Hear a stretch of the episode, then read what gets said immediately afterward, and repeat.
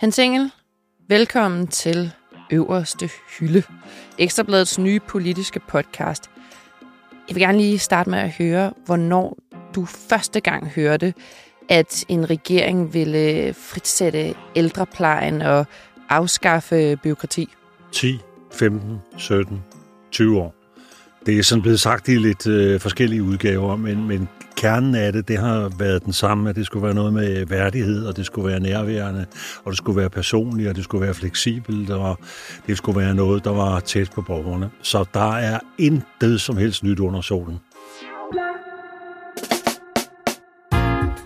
Røverhistorier, nyheder og interviews fra øverste hylde i dansk politik. En ekstrabladet podcast med Hans Engel og mig, Clara Vind. Velkommen til det første afsnit af Ekstrabladet podcasten Øverste Hylde med dig, Hans Engel. Dit CV er så langt, at jeg simpelthen ikke kan nå at læse det op i sådan en her intro. Men hvis vi nu alligevel skulle vælge en eller to titler ligesom at, at fremhæve, hvad vil du så selv have, det skulle være? Journalist og politiker. Hver for sig. Det er sådan set de to ting, der har været, har været karriereforløbet, ikke? Mit navn er Clara Vind, og jeg er jo så bare journalist på Ekstrabladets politiske redaktion. Ikke at det er et bare, men øh, der er jo lige øh, 50 år mellem os, der gør, at det kan jo godt være, at jeg kan nå at komme derop af, men mit CV er i hvert fald, i hvert fald ikke på dit niveau endnu, på nogen som helst måde. Det bliver det helt sikkert. Vi har to emner på programmet i dag. Vi skal se nærmere på spænderiet bag ældrereformen, og så skal vi også lige en tur forbi Nordic Waste, fordi selvom man måske er være, være en smule træt af det, så er der altså så mange godter at tage fat i, synes jeg, især når man ser på politikernes tok mod øh, Torben Østergaard Nielsen. Hvis vi starter lidt med, med ældrereformen, jeg synes, der var en ret fantastisk øh, historie i Jyllandsposten, hvor de går bag om hele det her spænderi og, og viser, hvordan det er, øh, når øh, statsministeren hun skal ud på et plejehjem. Alt fra, at der skulle være flere ældre mennesker til stede. Øh, kommunaldirektøren måtte ikke være til stede. Det handlede om, at Mette hun skulle ses med så mange ældre som overhovedet muligt. Og det blev nærmest sådan en lidt diskussion, må borgmesteren øh, overhovedet være med på billedet, og må borgmesteren gå med rundt. Og det synes jeg bare lægger så fint op til i dag, hvor de så har rullet hele den store løb ud og kørt alle de ældre ud på plejehjemmet i, i Kolding, hvor de så har præsenteret den her store ældre reform, som ja, hvad, hvad kom de egentlig ud af med det i dag, kan man sige? Altså det, det her med øh, iscenesættelsen, det er jo blevet, øh, det er jo blevet enormt eller vi kan kalde det spænd, eller vi kan kalde det mange forskellige ting. Men altså, det jeg synes, der, der kendetegner præsentationen af ældrereformen, det gælder jo også stort set alle store politiske udspil. Og det gælder ikke kun i forhold til regeringen, øh, det gælder for alle de politiske partier. Øh, det er klart, at øh, regeringens gråstreg Socialdemokratiet har enorme ressourcer at kunne bruge, både, både som regering, men jo også som politisk parti. Vi kan også se, at Venstre har jo også indrykket store annoncer mm Øh, og der er det sådan meget karakteristisk, at øh, Mette Frederiksen, hun vil gerne omgives af glade gamle. De sidder alle kaffe. sammen med, øh, de glade gamle sidder alle sammen med en kaffetår, og, og øh, der er ikke noget Bailey på bordet eller noget, og de alle sammen, de lytter til, til øh, den store leders øh, udlægning af, af det hele. Da jeg så det der billede med Mette Frederiksen, så kom jeg til at tænke på, jeg havde lige set et billede, hvor Xi Jinping, han havde været ude og besøge en gruppe af kvinder. Det er fordi, han gerne vil have, at kvinderne skal føde flere børn børn at blive derhjemme. Så han sad også, og det var, det var sådan den samme opstilling, altså det er samme, samme måde at, at markedsføre på, uden at jeg øvrigt skal sammenligne de, de to. og så er det typisk, at, at, at Venstre, de vælger så en, der har været i, i søværnet. Det er, sådan, det er den der pæne, ældre, borgerlige mand, og man kan se på ham, at det er sådan en, der Altså, han er lidt ved muffen, og han har sådan, altså, ja, han har, altså, det er lidt forskellige typer, mm. som passer til, til partiernes profil. Og det er den ene del af det, og den anden del er jo, at man har været øh, meget, meget dygtig til sådan at slice øh, hele udspillet. Der er sådan kommet drøb hen ad vejen i forskellige medier. Det skal man også lægge mærke til. Mm. At man vælger meget omhyggeligt, hvilket medie skal have hvilken del af udspillet. Det, der så bare er problemet er, at det, de ikke måske helt har været opmærksom på, det er, at nu øh, oprinder så den store dag, hvor hele pakken skal præsenteres, og der er der ikke mere at slice. Altså, vi har stort set øh, fået det hele, i hvert fald alt, hvad der sådan fylder noget, og det, der står tilbage, det er i virkeligheden, jo, det er nok en meget, meget, meget, meget, meget stor reform, men det er jo ikke før om år, vi overhovedet finder ud af, øh, har den nogen gang på jorden. Altså, Men var det at det her også... Var det en fuser? Ja, altså, øh, ja, altså for det første synes jeg ikke, der var nogen sådan store overraskelser i det. Altså, man har jo lagt en del vægt på, at det her det er sådan, øh, også en, en, en tilbagerulning af, af Corindon-linjen, at, øh, at nu, er vi, nu, er vi, nu er vi over i en ny måde at føre politik på, tættere og nærmere og alt muligt andet. Men altså, det der jo er problemet, det er, at en milliard, som er afsat, er det penge nok? Og det næste er, kan man overhovedet få de der små enheder, små plejeenheder? Altså, det kan da godt være, at der er mange ældre, øh, som vil synes, ja, nu ser vi altså ikke 17 forskellige, øh, der kommer om, øh, om ugen. Nu ser vi 12 forskellige, men altså, hvor stor en forskel giver det? Altså, Altså, jeg vil meget gerne se det her omsat til noget, hvor folk føler, at det, det mærkes derude, og det kan man godt have lidt af sin tvivl på. Jamen også, øh, nu så jeg den sidste slice, der kom inden pressemødet. Det var jo den her ekstra milliard. Og hvis man, du ved, den helt klassiske skal læse det med småt, så er jo det jo fordelt ud til 98 kommuner. Så er det jo virkelig delt op, så kommunerne får hver sit. Og jeg kunne se, at hvis man kigger tilbage på Else-sagen, hendes barnebarn var ude at sige, jeg kan ikke rigtig se, hvordan det her vil, vil hjælpe min bedstemor. Jamen, det er det. Det er jo det, at nogle gange, så er der jo enorm afstand mellem de store tanker, der tænkes på Christiansborg, og så før de bliver filtreret og når ud igennem det statslige system og ud til det kommunale system, og øh, så til sidst derude, hvor man altså skal finde det, det konkrete, og så ud til den enkelte ældre, der, der sidder i sit hjem, der er vejen nogle gange uendelig øh, lang. Og det er jo det, vi har så mange eksempler på, at der vedtages noget, der sættes nogle penge af, for få penge, for få medarbejdere osv. Men når vi så når frem til implementeringen, som det hedder med et fint ord, altså gennemførelsen, mm. altså det, det, det, det, der, der forsvinder tingene tit. Altså det er jo ikke, fordi politikerne har dårlige intentioner, eller fordi regeringen ikke gerne vil, at øh, nu skal vi over til at føre en ny ældrepolitik. Men altså, jeg vil, jeg, som sagt, jeg vil rigtig gerne se resultaterne, som du siger. En milliard øh, fordelt ud på 98 øh, kommuner. Øh, hvor meget kommer det til at fylde i den der virkelighedens verden? Kommer der flere? Hvor mange flere timer kommer der ind til den enkelte? Øh, og så videre, og så videre. Så altså, det, det vi er jo tilbage ved, ved, ved, ved det gamle, at øh, djævlen ligger i detaljen. Og detaljen, det er her den enkelte ældre borger. Det er her, den denne her reform den skal stå sin prøve. Det er ikke ved et øh, godt iscenesat presmøde. Ja, og godt iscenesat, fordi det øh, synes jeg jo også siger noget om hele den her øh, iscenesættelse. Vi har øh, ældreministeren, som jo giver god mening. Så har vi forsvarsministeren, der jo også er med, og som man jo normalt ikke vil se stå til et pressemøde for, for en ældrereform. Så har vi statsministeren, og så har vi Lars Lykke. Og så lagde jeg mærke til ældreministeren, hun stod mere og snakkede om, jamen der var nogle samtaler, der havde virkelig rørt hende. Noget med en medarbejder, der engang havde sagt noget til hende. Hvad er det så en følelse, man står med bagefter? Af flere ting. Altså for det første, det der ældreminister, ikke? det har jeg altid synes var noget gas. altså fordi NVR har jo vist, jeg kan huske, at Tyre Frank blev ældreminister. Ikke? Øh, altså på en eller anden måde, så har du en ministerpost, der ligesom skal syne, at her har vi en minister, som nu virkelig den her regering tager de ældre sindssygt alvorligt. Det, vi tager det så alvorligt, så vi har en minister. Men enhver ved, at det er jo ikke sådan, at der bygges et stort departement op omkring ældreministeren. Det er jo ikke sådan, at ældreministeren dybest set har ret meget med de ældre at gøre. Fordi det er finansministeren, der sidder på pengekassen. Og hvis der skal laves en, en ordentlig ældrepolitik, så koster den penge. Så der, det er sådan set varmen, der er ældreminister, den rigtige ældreminister. Øh, og så er det jo i den anden ende, der er det jo så øh, kommunerne, som står og skal levere ydelsen til de ældre. Det er dem, der skal sørge for, at hjemmepleje og alting, det, det fungerer. Så altså den der post som ældreminister, det bliver jo tit en snakkepost, hvor ældreministeren sådan skal prøve at i, i talesætte et eller andet. Øh, øh, ja, vi har medfølelser, jeg har lige været, og jeg har besøgt syv plejehjem osv. osv.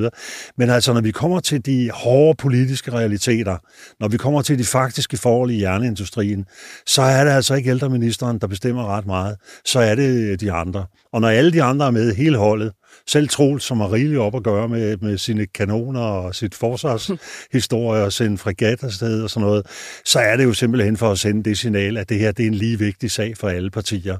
Så du er jo i dag, når regeringen holder presmøde, der er der over i to kategorier. Hvis det kun er øh, fagministeren plus nogle der sådan lige ligger i nærheden, der deltager i pressemødet, så ved vi, så er det ikke helt så vigtigt. Men når de stiller med, med hele A-kæden, altså Mette Frederiksen og, og, og, og Troels øh, og Lars Løkke, øh, så, så ved vi, at øh, nu er A-kæden på plads, og det her det er altså en stor sag for, for, for regeringen. Vores kollega Jonas Sal var med til pressemødet og, og stillede egentlig, synes jeg, et godt spørgsmål med, at Mette Frederiksen har jo talt om det her, siden hun kom ind som statsminister, det hele tiden handlede om de ældre. De ældre har været første prioriteten for regeringen. Og hvad har hun så lavet i de fem år? Altså, hvorfor er der ikke sket noget? Hvad søren har du lavet de sidste fem år, siden vi igen skal høre, at nu, nu gælder det? Jeg synes efterhånden, jeg har lavet et par, øh, et par forskellige ting i løbet af de år. Men jeg synes også, man begynder, hvis man øh, lægger tingene sammen, øh, kan man se en rød tråd, ikke mindst i den her regerings arbejde. Altså, vi har foreslået øh, helt nye takter på folkeskoleområdet. og før det øh, har vi lavet en halvering af Rigspolitiet øh, og flyttet penge ud til politikkredsene. Så når man begynder at kigge øh, områderne igennem, så vil man kunne se samme tankegang, som jo, øh, det kan lyde lidt højdragende, som er et opgør. Der havde været noget med nogle folkeskoler, der havde været noget med Rigspolitiet, der havde været en masse ting, som så alligevel faktisk kom før de ældre. Ja, der var også lige krigen i Ukraine, ja. som, som hun nævnte. Og øh, så tænker jeg også, altså undskyld, krig i Ukraine, øh, reduktion af Rigspolitiets øh, strukturer og folkeskole. folkeskole. Det er sådan set forhandlinger, der har ligget øh, andre, andre, andre steder. Men jeg tror, at det hun mener, det Mette mener er, mm. øh, hvis man skal sige det på den måde, det er jo, at mange af de her store forhandlingsområder, altså store, tunge, besværlige temaer, det er noget, de har måttet bruge lang tid på i regeringens koordinationsudvalg. Altså alt det, vi ikke ser, det, det, det er de møder, og formentlig endeløse møder, de har haft, før de kan præsentere de forskellige reformer på de her områder. Og det betyder, at det har taget tid øh, fra det andet. Og det er jo virkelig, altså det er jo et af regeringens største problemer. Det er tiden. Det er det, at øh, tiden frem mod kommende folketingsvalg, den er selvom der er lang tid til, når vi kigger i kalenderen, så er der det i den politiske verden i virkeligheden ikke. Der er EU-valg, der er kommunalvalg, og før vi får set os om, så er vi inde i en folketingsvalgkamp. Der er overenskomstforhandlinger, og der er den øh, kæmpe store øh, pakke af forslag, de har foreslået, hvor de jo kun har nået en ret eller en begrænset del, kan man sige. Ikke? Så, så det, er jo, det, det er jo der, den ligger. Altså, det er jo ikke fordi Mette Frederiksen, hun har ikke haft tid til at tænke på de ældre, fordi der var krig i Ukraine. Det er simpelthen fordi, de har ikke haft tid til regeringskoordinationsudvalg og for de her ting forhandlet på plads. Men hvis vi så lige kører tilbage i starten, det du også sagde, at vi har hørt dem sige det her, jeg ved ikke hvor mange år, tror de kommer til at være den regering, der kan indfri det? Det er meget svært at sige. Altså, jeg ved ikke... Hvis man sådan kender de danske debatter, så har det jo en tilbøjelighed til, at pludselig så har vi et eller andet plejehjem, hvor et eller andet er gået fuldstændig galt. Der er nogen, som, øh, hvor, man, hvor det overhovedet ikke er lykkedes. Og den historie, det vil blive øh, tophistorie i, i medierne, og den vil blive brugt som eksempel på, haha, der kan I bare se regeringens øh, reform, den hjælper ikke en disse. Her har vi eksemplet, så er det ikke Else, så er det Peter og Solvej og Helle og Birgitte osv. Og, og jeg tror, det var det lykke, han var lidt inde på, at øh, vi kan jo ikke garantere, han ville personligt ikke garantere, at der ikke var nogen nullermænd henne i hjørnet et eller andet sted. Altså nej, det vil jeg også, jeg vil gerne sige, landets udenrigsminister garanterer, at der ikke er lidt støv, støv på hylderne. Men altså tilbage er jo, at det er jo, det er jo der også risikoen ligger, at øh, der stadig vil være de her cases. Og implementeringstiden, gennemførelsestiden af reformen, den er ganske mange år. Og, og i den periode, der går, der begynder vi jo at nærme os et folketingsvalg. Og man kan man sige, at regeringen har indfriet øh, en af deres øh, signaturprojekter.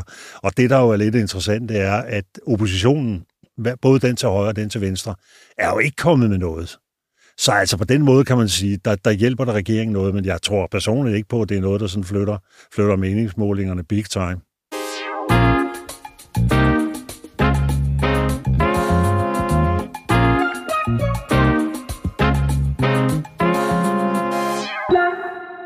Hvis vi ser lidt på Nordic Waste, der er simpelthen så mange informationer og artikler og vinkler og personer og hvad der ikke er. Altså, jeg man gik næsten ned med fladet sidste uge, selvom jeg ikke engang sad i vores Nordic Waste styregruppe, fordi hvis man skal se lidt på den taktik, der både har været fra Randers Kommune, men også fra vores regering, på en eller anden måde de er endt i et selvmål.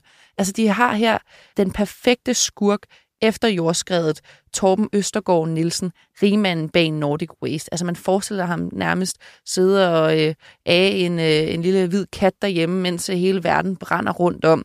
De har haft alle chancer for virkelig at gøre det til deres sag. Her er der en rigmand, der simpelthen slipper det moralske ansvar og efterlader skatteborgerne med en stor regning. Og de har også kørt på ham. De har sendt hele det socialdemokratiske kavaleri ud med videoer. Vi er i disse dage vidne til en overvældende miljøkatastrofe. Tonsvis af jord er på vej direkte mod den lille by Ølst. Og i fredags øh, afbrød Morten Bødskov jo nærmest pressemødet for at sige, hvor er han henne? Hvorfor stiller han ikke op? Øh, jeg kan godt forstå, at borgerne er utilfredse. Nogle ting, hvor man, man sidder lidt og griner og tænker, Morten, altså, jeg er politikere og ministre. Det er da heller ikke, fordi I står klar til at gribe øh, mikrofonerne, hvis I har lavet fejl. Og på en eller anden måde er det nu endt til sådan en, jamen hvad med Randers Kommune? Hvad med deres ansvar? Der er jo sket det øh, mærkelige i denne her sag, at den starter jo med, at, øh, at hele det her enorme skred, det sættes i gang, og vi, vi får de der forfærdelige beretninger, hvor, hvor et helt samfund, en hel by, øh, det er nærmest hele Kattegat, der i sidste ende kan være truet. Og det er jo ikke, fordi vi er fuldstændig færdige med den trussel, fordi de jo ikke, altså, det, det begynder at tegne meget godt omkring oprydningen, men vi er jo ikke færdige med det, ikke? Øh, og så begynder det ligesom med, at øh, når det er ham, det er tynd, øh, Øh, Torben Østergaard Nielsen. Det er, det er ham, der har hovedskurken, fordi altså, alene det er en mand, han har 42 milliarder. Det er jo sådan set, det er jo sig selv dybt, dybt øh, kritisabelt og forfærdeligt og frygteligt osv. osv. Men pludselig finder man jo ud af, også fordi han er hans rådgiver, og de er så snu, så de vælger en strategi, hvor de siger ikke et ord. De er fuldstændig klappet i, at der kommer sådan en ret intensiv pressemeddelelse. Og, og der kan man sige, at han er jo ikke i en situation, øh, Østergaard Nielsen der, han er jo ikke i en situation, hvor nogen kan tvinge ham eller presse ham eller noget som helst til at sige eller gøre noget som helst, fordi han er ikke, altså han, han går rundt på, på fri fod og, og, og, og kan i modsætning til politikere tillade sig at sige, at jeg gider overhovedet ikke at snakke med nogen som helst. Så hans strategi, det er at lukke fuldstændig ned, og hvis der skal kommunikeres, så er det sådan myndighedskommunikation. Øh, og alle øh, politikere, øh, de, de pisker jo en enorm øh, stemning op, og det hele, det kører der øh, derudad. Så er der nogle enkelte politikere, som vælger særstandpunktet og forsvarer øh, Torben Østergaard Nielsen. Altså, det er... Øh, Liberal Alliance. Det er, ja, LA, øh, vandopslag, og, øh, og, og der var også lige en venstremand, som var, ja. som var, som var sur, og som også mente andet. Men hvis vi skal ind til kernen, så er sagen jo den, at allerede fra starten begyndte der jo så småt at tegne sig et billede af, hvor pokker har vi Randers Kommune hen i det her forløb? Hvem er det egentlig, der har givet miljøgodkendelserne? Hvor omhyggelige har de været? Hvor meget har de kontrolleret? Og så videre, så videre. Hvordan kan det være, at vi ikke øh, ser borgmesteren hele tiden stå i gummistøvler ovenpå øh, møgbunkerne? Hvorfor sender han sin kommunaldirektør i byen hele tiden? Hvorfor tager han ikke selv kuglerne? Og nu har vi altså også haft et stort opgør i, øh, i kommunalbestyrelsen. Men så kører den jo yderligere op, fordi øh, Hummelgaard, justitsministeren og, og, og Magnus øh, Heunicke og til dels også Bøde Bødskov, de er jo sådan på deres presmøde, der får de jo også luftet den der hellige forarvelse over ham der tynd. Og det kan man da også sige, altså der er der ingen tvivl om, at der har de medholdt hos store grupper i befolkningen, som synes, hvad, hvad fanden er meningen? Altså hvorfor, hvorfor står virksomheden øh, ikke, nu er den så konkurs, men det er jo ligegyldigt, altså hvorfor står de ikke frem, der siger noget? Hvorfor tager de ikke ansvar? Hvorfor er de ikke mere aktive og synlige osv.? Øh, men problemet er altså bare det, at øh, juraen, det er den, der kommer til at afgøre det, og ikke så meget, hvor, hvor god man har været på, på, på, på tv til at sige et eller andet. Nu hvor vi optager øh, afsnittet i dag, så har der også været et Nordic Waste pressemøde i Randers Kommune. Øh, nu var jeg selv til et med de tre øh, ministre, som du også lige øh, beskrev i fredags, hvor jeg prøvede at spørge dem ind til, om de kunne nævne en fejl, som øh, Randers Kommune har lavet. Og det var alt for tidligt at sige noget selvom der altså har været nogle ret, øh, hvad kan man sige, krydrede historier ude nu, og især en, jeg synes, der var øh, skønt, det var for Berlinske i går, der ligesom kunne skrive, at Randers Kommune har over en periode fra øh, 2021 til 2023 lavet 17 tilsyn. Altså simpelthen været ude 17 gange og lave 17 tilsyn, men de har ikke skrevet nogle af de her tilsyn ned, og så har de skyndt sig bagefter og bækst dem sammen, så der står, at de er skrevet 29. januar. Så de har simpelthen lavet deres lektier på, hvad man virkelig kan sige på bagkant. Og så bliver der så indkaldt til pressemøde i dag. Ligesom regeringspressemøde var det også lidt svært at finde ud af, hvad var der overhovedet, der kom ud af øh, pressemødet med Randers Kommune. Og det, jeg egentlig har forstået, der har været den største ting, der er kommet ud, det er, at øh, nu vil de trække miljøgodkendelserne tilbage og annullere lokalplanen, så det ikke er muligt at, at lave de her øh, øh Nordic Waste-områder igen på samme sted. Øh, og det er jo lidt sent at komme og sige det nu. Det kan man sige. Altså, nu er skidtbunkerne og resterne af døde mink, og jeg ved ikke hvad. Nu er det på vej ned af, af skråning, ikke? og der er så helt modige folk, der, der kæmper en indsats øh, for at få det, få det væk. Altså for mig at se, der, er, der ligger den sag nu i, i to faste øh, rammer, eller den ligger i lidt flere, men den ligger i den ene ramme. De kommer til at tage et ordentligt internt opgør i Randers Kommune. Fordi der er jo nogen i kommunalbestyrelsen, der har stillet spørgsmål til hele det der projekt. Så, så der, der, bliver, der bliver medgaranti ballade, og vi skal lige huske på, at vi har kommunalvalg lige om lidt. Så, så det bliver, det bliver en, en, dejlig, øh, giftig, saftig øh, sag i Randers. Så kommer der selvfølgelig presset i forhold til Øh, til, til regeringen. Øh, hvor har Miljøstyrelsen været henne, og, og, og i det hele taget er der noget statsligt øh, ansvar i det. Øh, alene der med det Frederiksen tog over, det kan man sige, derved går hun jo også et eller andet sted ind i sagen. Men jeg tror, at hovedslagsmålet, det bliver den kolde jura. Mm. Og det bliver den kolde jura, som kommer til at øh, fastslå dels, hvem er det, der skal betale gildet. Øh, jeg ved ikke, hvordan forsikringsselskaberne vil se på det her. Jeg tror ikke, at der er forsikringsselskaber, som lige, øh, sådan bare lige tager et greb i lommen og smækker 2-3 milliarder på bordet. Og man kan sige, hvis, øh, hvis skredet har været i gang i en lang periode, altså en flereårig periode, også før øh, Torben Østergaard han, øh, kom ind i det, øh, så er der jo lidt af et problem. Ikke? Men hvis man nu ser på øh, det giver især Socialdemokratiet er gået i, det er jo ikke særlig ofte, man ser ministre og politikere stå og direkte kalde privatpersoner ud. Altså øh, både i interviews, i pressemøder, og virkelig være så aggressiv. Altså du så Hummelgaard, der sagde, han stor, øh, at Torben Østergaard gemte sig bag øh, dyre biler og store formuer. Hvor meget skal de, tænker jeg, passe på, før at det her faktisk kan vise sig at øh, give bagslag for dem? Jamen altså, de, de skal da et eller andet sted passe på, fordi, og jeg synes måske, øh, øh, Hummelgaard er den, der nok skal passe mest på, og også Magnus Heunicke til en vis grad, men altså, sagen er jo den, at hvis du er justitsminister her i landet, så repræsenterer du jo et ministerium, hvis lovafdeling jo ikke bare er regeringslovoverdeling, men i virkelighedens verden jo også er lovoverdeling for Folketinget og dermed for folkestyret. Så derfor er det nødvendigt, at, at man som justitsminister, for det her taler jeg jo også af egen erfaring, altså, der er, det jo, der er det jo lidt vigtigt, at du på den ene side selvfølgelig er politiker og kan deltage i de almindelige politiske og værdipolitiske opgør, men du repræsenterer altså også en institution, som skal kunne give en, en nøgtern og, og øh, upartisk øh, øh, kvalificeret fagligt på højt fagligt niveau juridisk rådgivning og vurdering osv. Af, af, af, af de sager, der som denne her ender på det politiske bord. Så derfor er der, altså, der er nogle grænser. Det ligger ligesom nogle grænser i forhold til, hvad ministeren kan, kan tillade sig, eller tilladelser, men altså i hvert fald, hvad der, hvad der virker godt. Og der synes jeg øh, måske, at Hummengård skal passe lidt på ikke at, sådan at blive for meget værdipolitiker, som, som vil score nogle partipolitiske point på og hænge en mand ud, der er meget rig, og som øh, jo, det, og det synes jeg også er kritisabelt, ikke står frem og siger og mener og, og, og gør noget. Men altså omvendt er det jo ikke ulovligt.